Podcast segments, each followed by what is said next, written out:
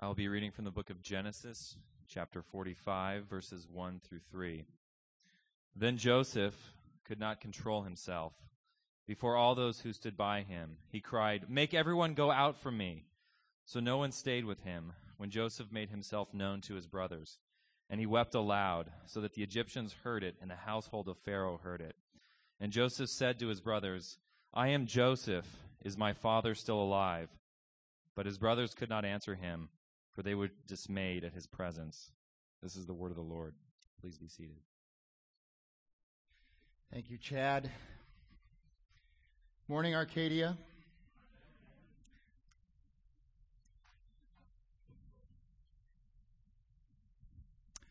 Would you bow your heads and pray with me as we get started this morning? Gracious and loving God, our Lord, God of mercy, God of forgiveness, God of sacrifice. God of redemption. You've given us minds to know you and hearts to love you and voices to sing your praise. And God, we've been doing that, and we thank you for that.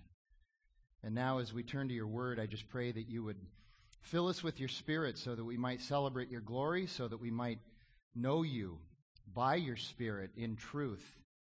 And God, that we could see our story in yours, and that we could understand the power that you have and the love that you have for us. God, we ask this in Jesus' name. Amen. Well, we are in our uh, fourth week of this series called Faithful, but we are actually in our uh, last week of Joseph. So it's kind of a benchmark week. Next week, we're going to uh, do sort of a, um, a standalone message for Father's Day, and then the following six weeks, we'll get back into the series on faithful, which we'll have a new and separate study guide for, and we'll spend six weeks in Daniel. But I want to spend just a couple of minutes reviewing where we are, uh, getting us up to speed for this last um, message on Joseph, which uh, I will just tell you up front is going to be, uh, in, in some respects, it's going to be part tickle and part torture because we're going to deal with some really heavy stuff uh, this morning, but it's going to be stuff that's really uh, redemptive as well. If you're following along in our Bibles that you get from under the chair, it's page 25, and we are going to start in Genesis 45, chapter 45. Okay? So, uh, Joseph, this guy, has 11 brothers, and he gets a little sideways with them, and they decide to um, sell him into slavery. Uh, and uh, Joseph ends up going down to Egypt uh, which is 200 miles away from where they live, which in their time and day might as well have been 5,000 miles.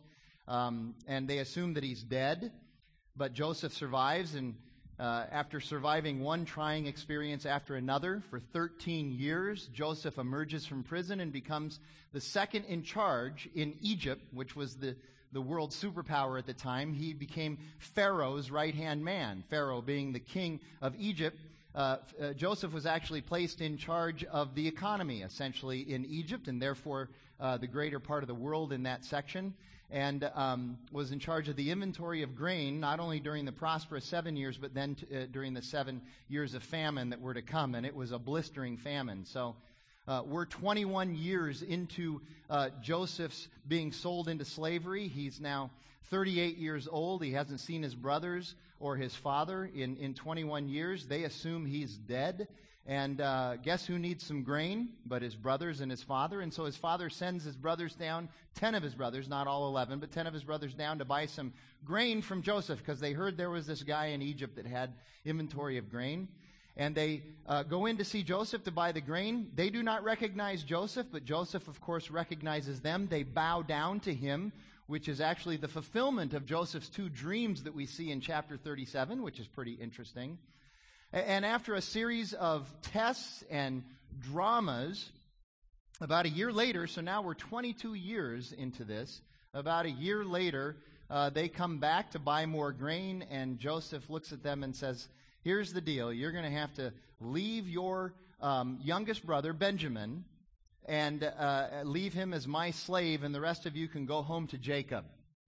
And it's at that point where Judah, fresh off of his humiliating experience with Tamar, but an experience where uh, he came to understand his own depravity and sinfulness, uh, and you find that in chapter 38, he steps up and delivers a speech that is a, a, speech of repentance, it is a speech of sacrifice, it is a speech of courage to his brothers, it is a speech of humility in which he says, sacrificially, Listen, uh, you have all the power, we don't. Here's what I'd like you to consider doing take me as your slave and let Benjamin go home with my brothers. And it's at that point when Joseph finally realizes that God has done a work of repentance in the hearts of his brothers, and it's time to reveal himself, and that's where we left off last week. And so, looking at the first few uh, verses of, of chapter 45, the story continues. These are the verses that Chad just read for us.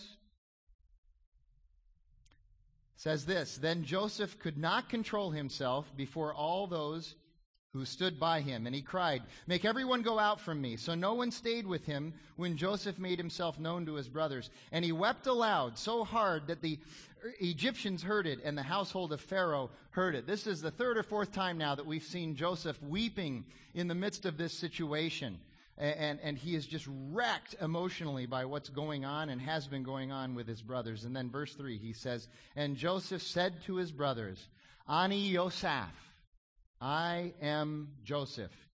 Is my father still alive? But his brothers could not answer him, for they were dismayed at his presence. Now, why were they dismayed at his presence? They haven't seen him for 22 years.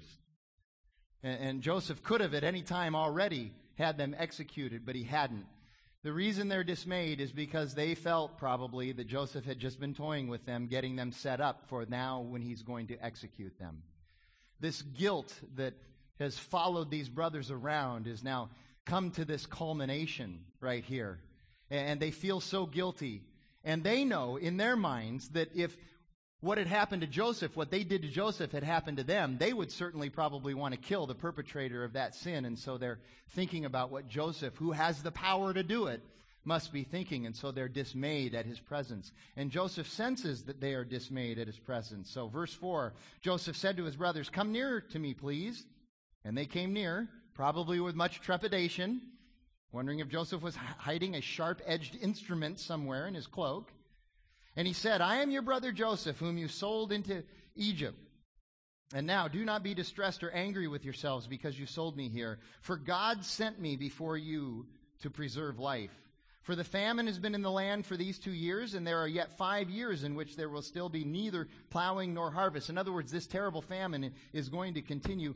And God sent me before you to preserve for you a remnant on earth and to keep alive for you many survivors. God, sent, God did this, not you, so that many people would be kept alive, including you, my brothers, who sold me into slavery. So it was not you who sent me here, but God. He made me a father to Pharaoh and lord of his house and ruler over all the land of Egypt. Hurry and go up to my father and say to him, Thus says your son Joseph, God has made me lord over all of Egypt. Come down to me. Do not tarry. Now, I think it's fascinating. I have the ability to nurture and nurse a grudge. I have the ability to nurture and nurse bitterness and resentment toward people. And if I had ever been sold into slavery and had 22 years to noodle on this, it would be very difficult, if not impossible, for me to have the grace, the mercy, and the humility to rather than send them to the dungeon and get a little taste of their own medicine, point to God and say, This was God's plan all along. You didn't do this to me. God used you to do this to me for God's greater purpose and greater plan, so that there might be life preserved in this land when this terrible famine came, and that there might be your life preserved when this terrible famine came. God did this, not you. It would be very difficult for me to point to God and say this was all part of His grand plan, and I had to suffer for 13 years in order for God's plan to come about. Why was Joseph able to do that? We're going to talk about that all morning. He was able to do it not under his own power. I don't have the power to do that. I don't think you do either. He was able to do that because he had the power of God in him, because he knew God and he knew his sovereign power. And although Christ hadn't been raised from the dead yet, it is that resurrection power that Joseph had living in him, dwelling in him through his Lord and God, Yahweh. It is, it is an absolutely amazing thing. And then you think about, he's going to send them back to Jacob now, their father. And he says, Tell Jacob that I'm still alive. Can you imagine this conversation? Wouldn't you like to be on a, a fly on the wall for that one? Okay, this is Canaan, maybe a grasshopper on the floor. I don't know. But anyway, wouldn't you like to be there to listen to this? Little YouTube video, maybe? You know? Jacob has probably gotten used to his sons coming back now with nothing but bad news. Jacob's probably sitting there going, I'll bet you I lose not only Benjamin and Simeon, but maybe three or four others. I'll be happy if six guys come back this time. But this time they are going to come back with good news. It's the first time in our story that they're coming back to Jacob for good news. Look at verses 14 through 18 as they get ready for this. Then Joseph fell upon his br- brother Benjamin's neck and wept. By the way, uh, 4,000 years ago in this culture, it was okay for men to fall on each other's necks and weep. Uh, that was okay. You were still a manly man if you did that, okay? And Benjamin wept on his neck, and he kissed all his brothers and wept upon them. After that, his brothers talked with him. When the report was heard in Pharaoh's house, Joseph's brothers have come. It pleased Pharaoh and his servants. And Pharaoh said to Joseph, Say it, say to your brothers, do this, load your beasts and go back to the land of Canaan and take your father and your households and come to me, and I will give you the best of the land in Egypt, and you shall eat of the fat of the land. I have been alive for 53 years. I have been waiting for somebody with great wealth and power to say to me, Frank, you may eat of the fat of the land that I will provide for you. Actually, Tyler said it to me when he invited me to join Redemption. He said, You may come to Redemption and eat of the fat of the land of Redemption Church. And I said, uh, Where do I sign up? For Redemption has much fat and I want to. I'm kidding. All right. Anyway, I've been waiting for that, and they say this now to these guys. This is this is an amazing thing. So it's all set up. The brothers are going to go and get Jacob, and they're going to get their wives, and they're going to get their children and livestock, and they're all going to move down to the best land in Egypt. Turn over now to chapter 45, verses 25 through 28, the end of 45. So they went up out of Egypt and came to the land of Canaan to their father Jacob, and they told him, Joseph is still alive, and he is ruler over all the land of Egypt. And his heart became none, for he did not believe them. It's like, why would you guys toy with me? I'm really old. Why would you guys pull a joke like this on me? I don't believe you. But when they told him all the words of Joseph, which he had said to them, and when he saw the wagons that Joseph had, uh, had sent to carry him, the spirit of their father Jacob revived, and Israel said, It is enough. Joseph, my son, is still alive. I will go and see him before I die. Y- y'all know what a bucket list is, right? Now, most of you in this room are probably too young to be thinking about assembling your bucket list right now. Like I said, I'm 53. I've been starting to make notes on what my bucket list might look like. And I have a few things on that. Here's Jacob's bucket list see Joseph before I die. That's it. That's his bucket list. That's all he wants to do. And it looks like that's going to, going to uh, come true. And so you go through the first part of chapter 46, and they make all the arrangements, and now they're on their trip down to Egypt. You're getting ready for this first meeting between Joseph and Jacob that is going to occur in, in 22 years. Go to 46, chapter, uh, chapter 46, verse 28. Jacob had sent Judah ahead of him to Joseph to show the way before him in Goshen, and they came into the land of Goshen. Then Joseph prepared his chariot and went up to meet Israel his father in Goshen. He presented himself to him and fell on his neck and wept on his neck a good while. Israel, Jacob, said to Joseph, Now let me die, since I have seen your face and know that you are still alive. Jacob lives a few more years, by the way. Joseph said to his brothers and to his father's household, I will go up and tell Pharaoh, and I will say to him, My brothers and my father's household who were in the land of Canaan have come to me. And the men are shepherds, for they have been keepers of livestock, and they have brought their flocks and their herds and all that they have. When Pharaoh calls you and says, What is your occupation? you shall say, Your servants have been keepers of livestock. You, we've been shepherds. From our youth even until now, both we and our fathers, in order that you may dwell in the land of Goshen. For every shepherd is an abomination to the Egyptians. Okay, so here's the deal. This is, this is kind of an interesting thing here. First of all, this is a wonderful and beautiful picture of the gospel. These are Hebrews. Egyptians detest Hebrews. These are shepherds. Egyptians detest shepherds. There is nothing in Jacob's family that would make them deserving of getting the best land in Egypt from Pharaoh. Yet they get it. This is a picture of the gospel. I am a sinner. I, I, am a fallen person. My human nature is filled with evil and depravity. And for no reason in myself, Jesus went to the cross to pay for my sins so that I might be reconciled to God and then rose from the grave so that I might have eternal life. Nothing in me deserves that, yet I get that. In a sense, I get to go and live in the land of Goshen and live off the fat of the land. My Goshen, however, is going to be the New Jerusalem, and it's going to be awesome. If you don't know anything about the New Jerusalem, read the last couple of chapters of the book of Revelation. It's going to be really good, better than Goshen. It's a wonderful picture of the gospel, nothing deserving in us, Yet God loves us this much to be able to do this for us, to forgive us of everything that we have ever done against Him, against others, against ourselves. Now, let me summarize the next three chapters for you. Joseph continues to work the plan. He's got people from all over the world, as well as all over Egypt, coming to him in order to buy grain so that they might live and not die. And he has to do that in an equitable way. This must have been a high stress job, I would imagine. As difficult as it was to collect grain during the first seven years, it was probably ten times more difficult to distribute it during the ensuing seven years. Jacob and his family move in. Jacob uh, gets to meet Pharaoh. There's actually a meeting between Jacob and Pharaoh, the, the, the man with all the power in Egypt and the patriarch uh, who is in charge of his family, and the two of them come together. And, and Pharaoh pays Jacob much honor and respect. Now, why would he do that?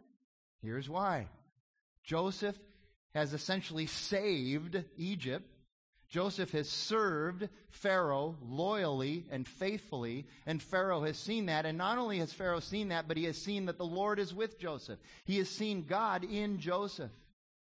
And so, this loyalty and faithfulness that Joseph has shown Pharaoh because of God in him is now being reciprocated by Pharaoh. Now, that is not a formula for you to expect everybody's going to reciprocate to you if you behave like Joseph to everybody. But in this case, it certainly happened. And so Pharaoh takes care of, of Joseph's father and their family. And, and they live in the land. And Jacob eventually gets to the age where he's going to die. 147 years old. Jacob lives to be 147 years old. Jacob single handedly bankrupts Social Security in Egypt 4,000 years ago. He was taking money from Social Security longer than he was putting money in. Interesting. And of course, the administration had lots of debates about that. But anyway, so Joseph brings his sons in as Jacob is on his deathbed now. He's 147. So Joseph brings his two sons in, Jacob's grandsons, for the traditional blessing from the pa- patriarch who is about to die. And Jacob does his thing with Ephraim and, and Manasseh. And then all of Joseph's brothers come in for their traditional blessing from the patriarch before he dies. And it's interesting reading. We don't have time to go through it, but it is very interesting reading because I don't get the sense that all the sons were really blessed by Jacob by what he said. Some of what he said seems a little snarky and a little nasty and a little harsh at times to certain of the sons. Some of the sons certainly were blessed, but others must have walked out going, well, that wasn't worth the walk over to, old dad's room. So you ought to read through that. And then once he's done all of that, he gives very specific instructions to those guys, the sons who are in charge of burying him, about how he wants to be buried, how he wants to be taken care of. He needs to be taken back to the land of Canaan, to the land of his fathers, his ancestors. He wants it done a very special way. As a, as a pastor, I've had meetings like that with, with people, with spouses, with couples, where they come in and they say, Listen, I, we need you to be involved in the planning of our memorial services. We need to leave instructions, which, by the way, I know that may sound a little morbid to you, but, but it's not a bad idea. It's not a bad idea. To get your orders in a fair before you don't have any choice in the matter anymore and other people are trying to figure that out. It will help the people that survive you as well. So he leaves his burial instructions and we pick it up there. Turn to chapter 49, the last verse in chapter 49.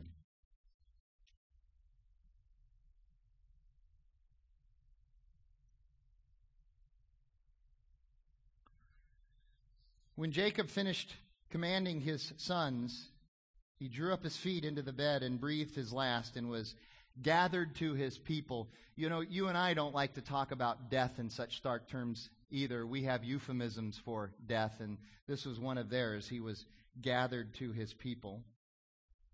That means he died. Then Joseph fell on his father's face and wept over him and kissed him. And Joseph commanded his servants, the physicians, to embalm his father. So the physicians embalmed Israel, Jacob. Forty days were required for that, for that is how many are required for embalming. And the Egyptians wept over him for 70 days. And so once that was done, Jacob and his brothers took I'm sorry, Joseph and his brothers took Jacob to his final resting place about 200 miles away. It was a long journey. Joseph had to take a, a, a, lot of time off from work in order to get it arranged and get it done properly. And then they come back from this journey and watch what happens. It seems like something happens that we thought we had already dealt with, but it comes up again, and now you begin to understand why this story, which could have ended in verse in chapter 45, needed five more chapters to be told. Look at chapter four, uh, 50, verses 14 and 15. After Joseph had buried his father, Joseph returned to Egypt with his brothers and all who had gone up with him to bury his father. When Joseph's brothers saw that their father was dead, they said, It may be that Joseph will hate us and pay us back for all the evil that we did to him. Didn't we take care of this already? Wasn't this already taken care of? Not quite. There's so many things going on here, I don't even hardly know where to begin. First of all, what Joseph's brothers did to him was really awful, and they know it. And for Joseph to just forgive them unconditionally the way they did and point to God the way they did, Neil Pitchell calls this the unbelievability of forgiveness. The unbelievability of forgiveness. Have you ever been forgiven by someone for something that you did that was pretty nasty and they do not hold it against you and you just really have a hard time believing it, that's the unbelievability of forgiveness. What Christ has done for us on the cross is thoroughly beyond belief. It's the unbelievability of forgiveness. But, but, but let's take this a little bit further. They've been forgiven by Joseph, right? Joseph said this was God's plan. God was even involved in this, guys. You have nothing to worry about. Yet their guilt was so deep that even years after they had been forgiven, and years after they had lived in the land of Goshen, and years after Joseph had demonstrated time and time again that they were thoroughly forgiven, their guilt was still so heavy on them that they felt like as soon as Jacob died, they were, he, that Joseph was still going to carry out his plan for revenge. Right? It's like this. It, it, it's like when, when somebody comes to Christ, when God finally opens their eyes and their heart, and, and, and they come to Christ in repentance and faith, and through the cross and through the resurrection, they have been forgiven and redeemed and counted as righteous before God. They are now holy before God. That happens. And at the cross, all of our guilt should be gone. That, that, that metaphoric ball and chain of guilt that we've been carrying around all of our lives, when, when Christ saves us and we come to the cross, it's like he brings down these big cosmic bolt cutters and he goes down and he just cuts that ball of guilt off. And what do we do? We reach down, pick up the ball of guilt, and continue to carry it around with us. And that's not supposed to be the way it is. We should release that guilt. These brothers could not release their guilt. They were in trouble because of this. And then let me just bring this out. I'm, I'm going to I'm to dig deep into the movie archives for this one here. We see this coming out of Hollywood as well. Anybody ever see the Godfather movies? Remember Godfather 2? Fredo has sinned grievously against his brother Michael, who runs the family. And Michael has clearly demonstrated that he has an ability to just kill people who have sinned against him in revenge. And so Fredo knows that once this sin had been exposed, that he was in trouble, and so he starts to hide out.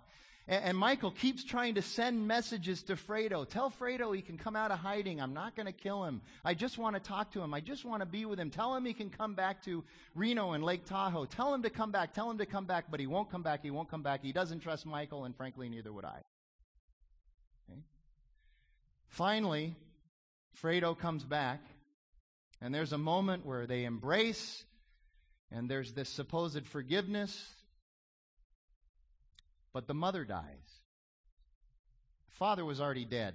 If you know the story, he died in Godfather 1. That's why Michael got promoted. The mother dies. A couple weeks later, Fredo is assassinated. Paul, Michael's favorite hitman, goes with him out onto Lake Tahoe while Fredo is, is fishing. Of course, Fredo knows he's going to get assassinated because he immediately begins to say the rosary. Paul pulls out a shotgun and assassinates him there on Lake Tahoe. You see, somebody once said that there are no original stories coming out of Hollywood, just bad ripoffs of biblical stories.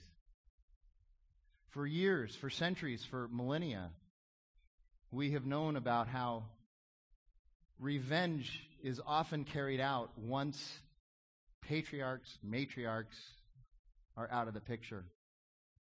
From Godfather 3, of course, Michael says revenge is, a, is best served when the plate is cold. And so the brothers are sitting there thinking, our brother might be Michael Corleone, and he might be waiting for Jacob to be dead for him to finally carry out this execution. So, what happens? Look at verses 16 through 21. So they're so frightened about this prospect that they don't even go to see Joseph. They sent message they sent a message to him.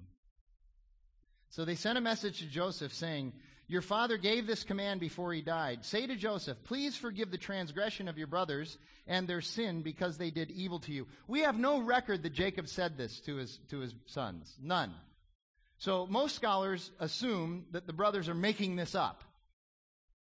You know, look, Jacob's dead, so you, you don't have to do what he's going to say anymore, but we're going to tell you what he said to us, okay? So that they have some power in the situation. And Joseph wept, wept when he went and spoke with them. Joseph is still broken up about their guilt. He's still weeping for them and their pain. His brothers also came and fell down before him and said, Behold, we are your servants. But Joseph said to them, Do not fear, for am I in the place of God? As for you, you meant evil against me, but God meant it for good, to bring about that many people should be kept alive as they are today. So do not fear. I will provide for you and your little ones. Thus he comforted them and spoke kindly to them. So Joseph says, Look, even though Jacob is gone and I have every power and every right now to execute you, I won't do it because of God. Because God meant this for good. You meant it for evil, but God meant it for good. It's Romans chapter 8, verse 28. And we know God causes all things to work together for good for those who love him and are called according to his purpose. God meant this for good. I'm not going to do anything to you. How does this, how does this happen? I'm telling you, I would have, been, I would have just sent him right to the dungeon and then contemplated about 15 years of torture. That's just, that's just the flesh in me. That's, that's my fallen nature. How can we forgive like this? Uh, go over into the New Testament, way to the right. Go through the Gospels, past the Gospels, and go to Romans chapter 12. Go to Romans chapter 12.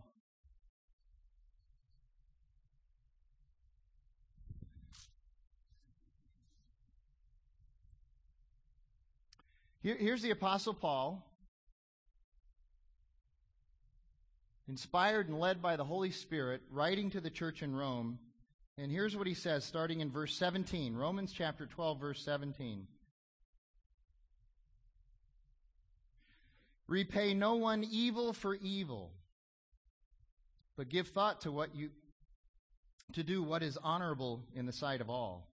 If possible, as far as it depends on you, live peaceably with all. Beloved, never avenge yourselves, but leave it to the wrath of God, for it is written, Vengeance is mine, I will repay, says the Lord. To the contrary, if your enemy is hungry, feed him. If he's thirsty, give him something to drink, for by so doing, you will, you will heap burning coals on his head. Do not be overcome by evil, but overcome evil with good.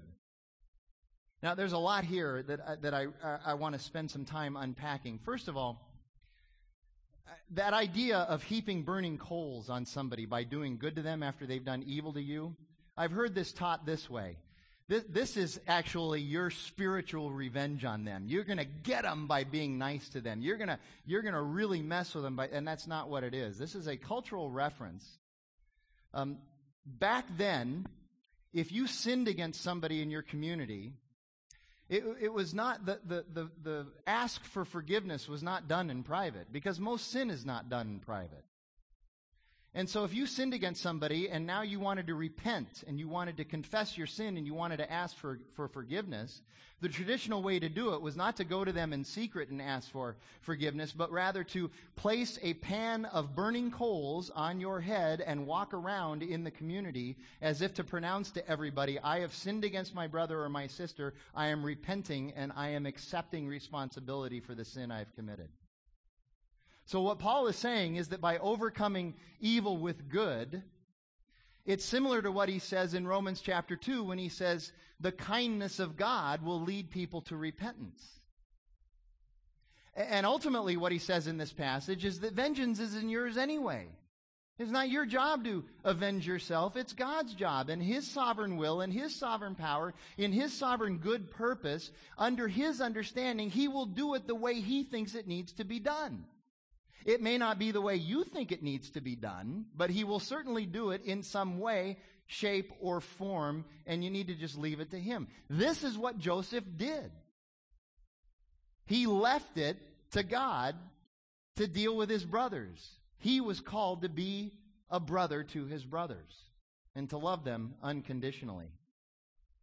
And then I will just tell you that this is, this is a little social science for you that I think is fascinating. This idea of overcoming evil with good, social science has demonstrated over and over and over through research projects that this actually works.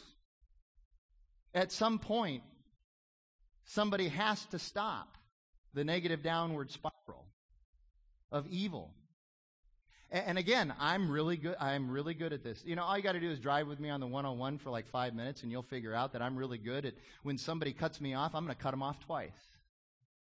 I'm going to show them who the cutoff boss is. I'll tell you what. And then they're going to cut me off three times, and then I'm going to pull a knife, and he's going to pull a gun. By the way, a knife in, a, in road rage doesn't do much good. So, um, so it just it's just the way we escalate things.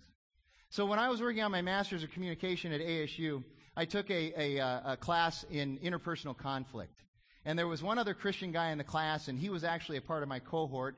He's a communication PhD now and, and, and uh, uh, teaches communication at Whitworth University in, in Washington. Terrific young guy, but we became close friends. And one of the first assignments we had was to read and, and review and summarize this 40 page research project, which goes through all the uh, literature review and the methodology and the data, and then it comes to the conclusion. And if you're a social science, what you really want to read is you want to read the last two or three pages where the conclusion is. How do people really behave? That's what you want to know. What has social science found out about human nature? And here's what this one report this one research study discovered about conflict between people. It discovered that when you try to overcome evil with evil, it doesn't work. It just encourages people to continue trying to overcome evil with evil. But if you overcome evil with good, it stops the negative downward spirals and you can actually move forward in your, in your conflict resolution. So their, their, their co- conclusion in this research study was that you shouldn't try to overcome evil with evil, but rather you should overcome evil with good. And out in the little margin, after reading this, I had written Romans chapter 12. And then I went to class and I sat down next to Alan and he opened up his research project and in the little margin he had written Romans chapter 12. And he and I had a good laugh about how they had this big research project and spent untold money and had all of this stuff and, and all these guys got together And we're going, you know, you could have just read this guy 2000 who wrote this 2000 years ago and you would have saved you a lot of trouble, okay? This guy 2,000 years ago, inspired by the Holy Spirit, already knew what you think you've discovered today. Can you imagine these guys sitting around patting each other on the back? We discovered that you can't overcome evil with evil. Ever heard of a guy named Paul? Okay. It's interesting to me. Um, Miroslav Volf, I've talked about him before. He's a Yugoslavian now living in the United States, Bible scholar, suffered through a lot of the wars in Yugoslavia, literally saw people come into his town and the enemy come into his town and rape and pillage and kill and just utter devastation, terrible things that most people in this room, I'm sure maybe all, have never seen before. And in his flesh, he wanted retribution. In his flesh, he wanted vengeance. In his flesh, he wanted to, to fix their wagon, so to speak. But he also knew of Romans chapter 12 he said, Vengeance is God's. I'm going to leave it up to Him. Now, you and I can't do that under our own power. We can't pull ourselves up by our own spiritual bootstraps. This has to be the power of the cross of Christ, the power of the resurrected Christ, and the power of the Holy Spirit in us. That's why Christ went to the cross, to forgive us and also to empower us to be able to forgive others. Look at Look at Luke chapter 17. Luke chapter 17.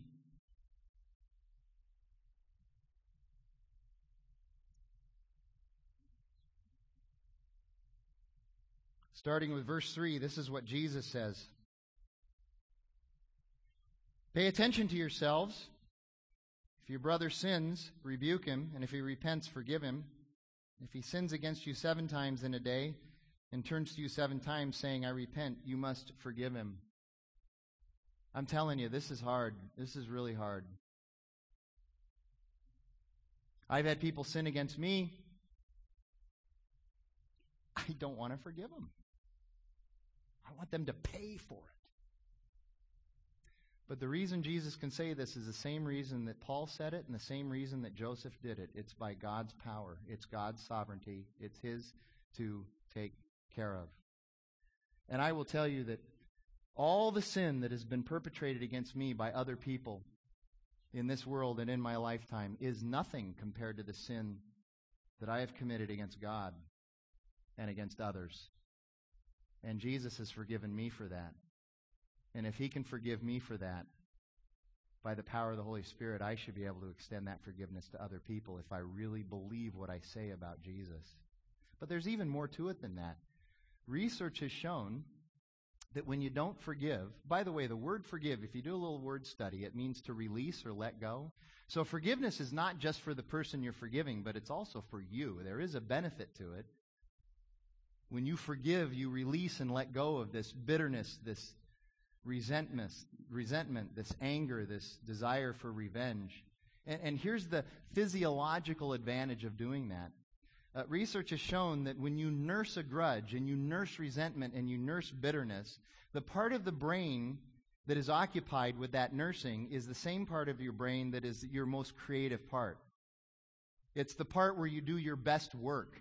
It's the part where you are most productive. It's the part where really God can use you for His purpose, His best.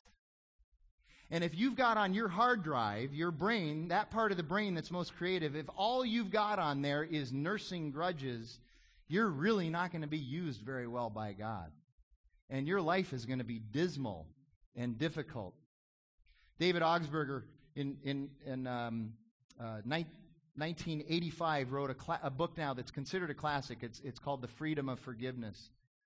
And, and he talks about this idea of the negative spirals downward. And he says somebody has to have the courage and the power of the Holy Spirit to be able to stop those negative spirals downward when we're in conflict and we, we are in wars with each other and we, we, we don't want to forgive. Somebody has to be the one that stops it and eats it and takes it back upward. It's Romans chapter 12.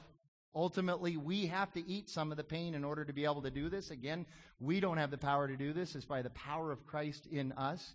But ultimately, that's what Jesus did. That's what his character is as he hung on the cross. And that's what Joseph did with his brothers by the power of God in him.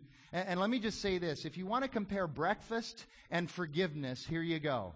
When it comes to breakfast and forgiveness, you and I need to be more pig than chicken. And the reason is because all the chicken does is supply, is supply the egg, but the pig supplies what? Skin, meat. When it comes for, for, to forgiveness, you and I have to be willing to put some skin in the game. It's the only way it works. This is a magnificent book. It's called The Reason for God by Tim Keller. I'm going to read to you a section of it. And I know, I know, for some of you, it's like, this is like death when somebody reads a section of a book to you. I'm going to make it as interesting as possible. It's about four paragraphs. Hang in there with me. If you have any caffeine with you, take a sip now. That'll help you get through the next three minutes, okay? But this is so good. There is no way I could say this as, as well as Tim Keller has said it, so you need to hear it from him. And I guarantee you, after you hear it, you're going to want to buy the book. Here's what he says about forgiveness. Most of the wrongs done to us cannot be assessed in purely economic terms. That's true. In fact, I will tell you that the economic loss I've had from people sinning against me is not nearly as bad as the other kind of loss I've had when people sin against me. Someone may have robbed you of some happiness or reputation or opportunity or certain aspects of your freedom. No price tag can be put on such things, yet we still have a sense of violated justice that does not go away when the other person says, I'm really sorry. How many of you have been recipients of that kind of an apology? Hey, I'm really sorry. Not that fulfilling, right? Okay. When we are seriously wronged, we have an inc- indelible sense that the perpetrators have incurred a debt that must be dealt with. Once you have been wronged and you realize there is a just debt that simply cannot be dismissed, there are only two things to do. The first option is to seek ways to make the perpetrator suffer for what they have done to you. You can withhold relationship and actively initiate or passively wish for some kind of pain in their lives commensurate to what you experience. By the way, because of self serving bias and attribution theory, when we try to decide what is commensurate with the pain we've suffered for that person to suffer, it's always more for them. It's just the way we operate. There, there, um, there are many ways that you can do this. You can viciously confront them, saying things that hurt. You can go around to others and tarnish their reputation. If the perpetrator suffers, you may begin to feel a certain satisfaction, feeling that they are now paying off their debt. Um, the reason he says a certain satisfaction is because our satisfaction will never be satisfied by retribution or revenge. This feeling of justice that we feel we must have from somebody who has sinned against us, this idea that we need to be made whole again, it'll never happen again. Superman cannot go the opposite way around the earth and, and, and bring you back to a place where you were before the, the, the, sin happened to you. It just doesn't happen. You will never be really made whole again. You just need to accept that. And, and again, lots of research has been done in this subject. Uh, and, and, the research has been done with, with uh, family members who have sought the death penalty for the perpetrator of a crime against somebody in their family where they killed somebody in their family. And they work so hard for years and years and years and years and years to get that death penalty because they believe that once the death sentence is pronounced, they are somehow going to be vindicated, made whole, and justice will survive. And every time that they've done this research and they've gone to people afterwards, the people have said the same thing. You know what? It's just not enough. I still don't feel like justice was served. By the way, that is not a social commentary on the death penalty. It's just an observation of research about it. So that's why we can never be fully satisfied by carrying out revenge ourselves. And, and, Keller says this. There are some serious problems with this option, however. You may, you may become harder and colder, more self pitying, and therefore more self absorbed. If the wrongdoer was a person of wealth or authority, you may instinctively dislike and resist that sort of person for the rest of your life. If it was a person of the opposite sex or another race, you might become permanently cynical and prejudiced against entire classes of people. In addition, the perpetrator and his friends and family often feel that they have the right to respond to your payback in kind. Cycles of reaction and retaliation can go on for years. There's Augsburger's negative downward spirals that he talks about. Evil has been done to you, yes, but when you try to get payment through revenge, the evil does not disappear. Instead, the evil spreads, and it spreads most tragically of all into you and to, into your own character. There is another option, however. You can forgive. Forgiveness means refusing to make them pay for what they did. However, to refrain from lashing out at someone when you want to, when you want to do so with all of your being, is agony.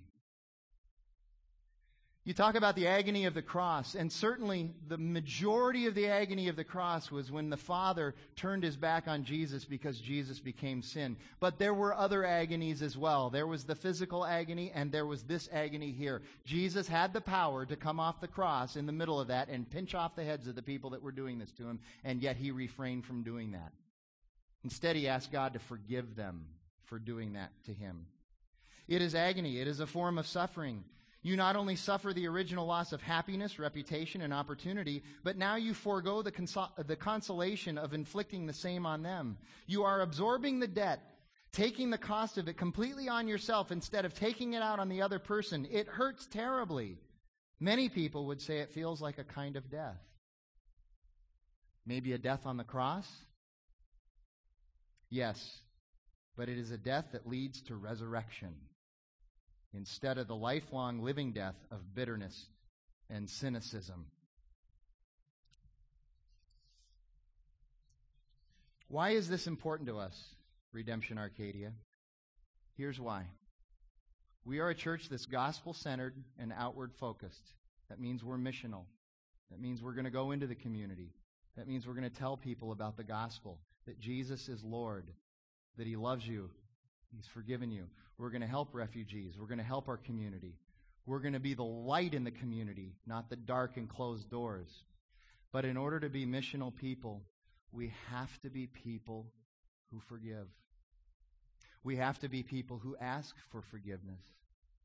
We have to be people who are willing to examine ourselves and understand that our power comes not from us but from God, that our forgiveness comes not from us but from God, and as a result, we can forgive others. That's when the gospel will really move in our community, when we understand the power of the resurrected Christ in our lives.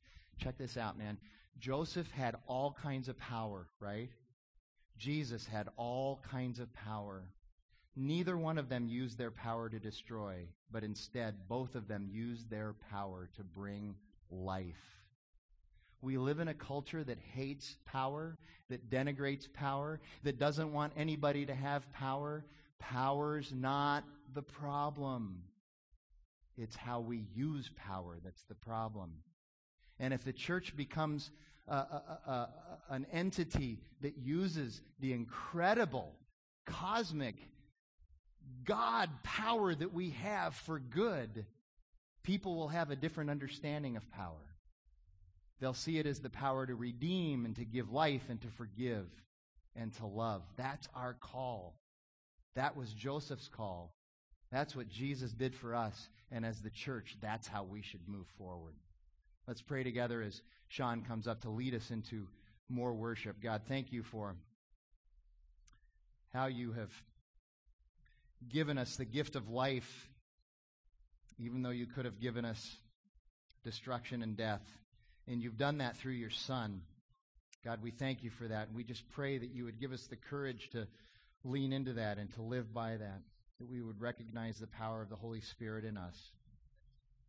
God, thank you for your Son, your Spirit, your Word, and for who you are. We pray all of this in Jesus' name. Amen. Amen. Thanks, Frank. Uh, we had a song.